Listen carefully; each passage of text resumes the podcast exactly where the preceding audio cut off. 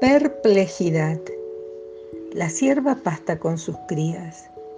El león se arroja sobre la sierva que logra huir. El cazador sorprende al león y a la sierva en su carrera y prepara el fusil.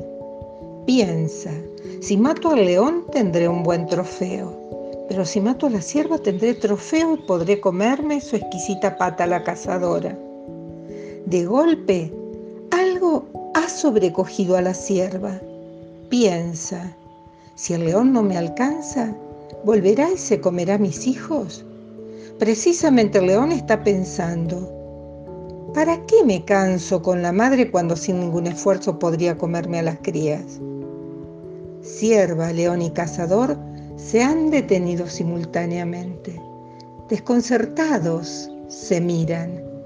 No saben qué, por una coincidencia sumamente improbable, participan de un instante de perplejidad universal. Peces suspendidos a media agua, aves quietas como colgadas del cielo. Todo ser animado que habita sobre la tierra duda sin atinar a hacer un movimiento. Es el único, brevísimo hueco que se ha producido en la historia del mundo. Con el disparo del cazador se reanuda la vida.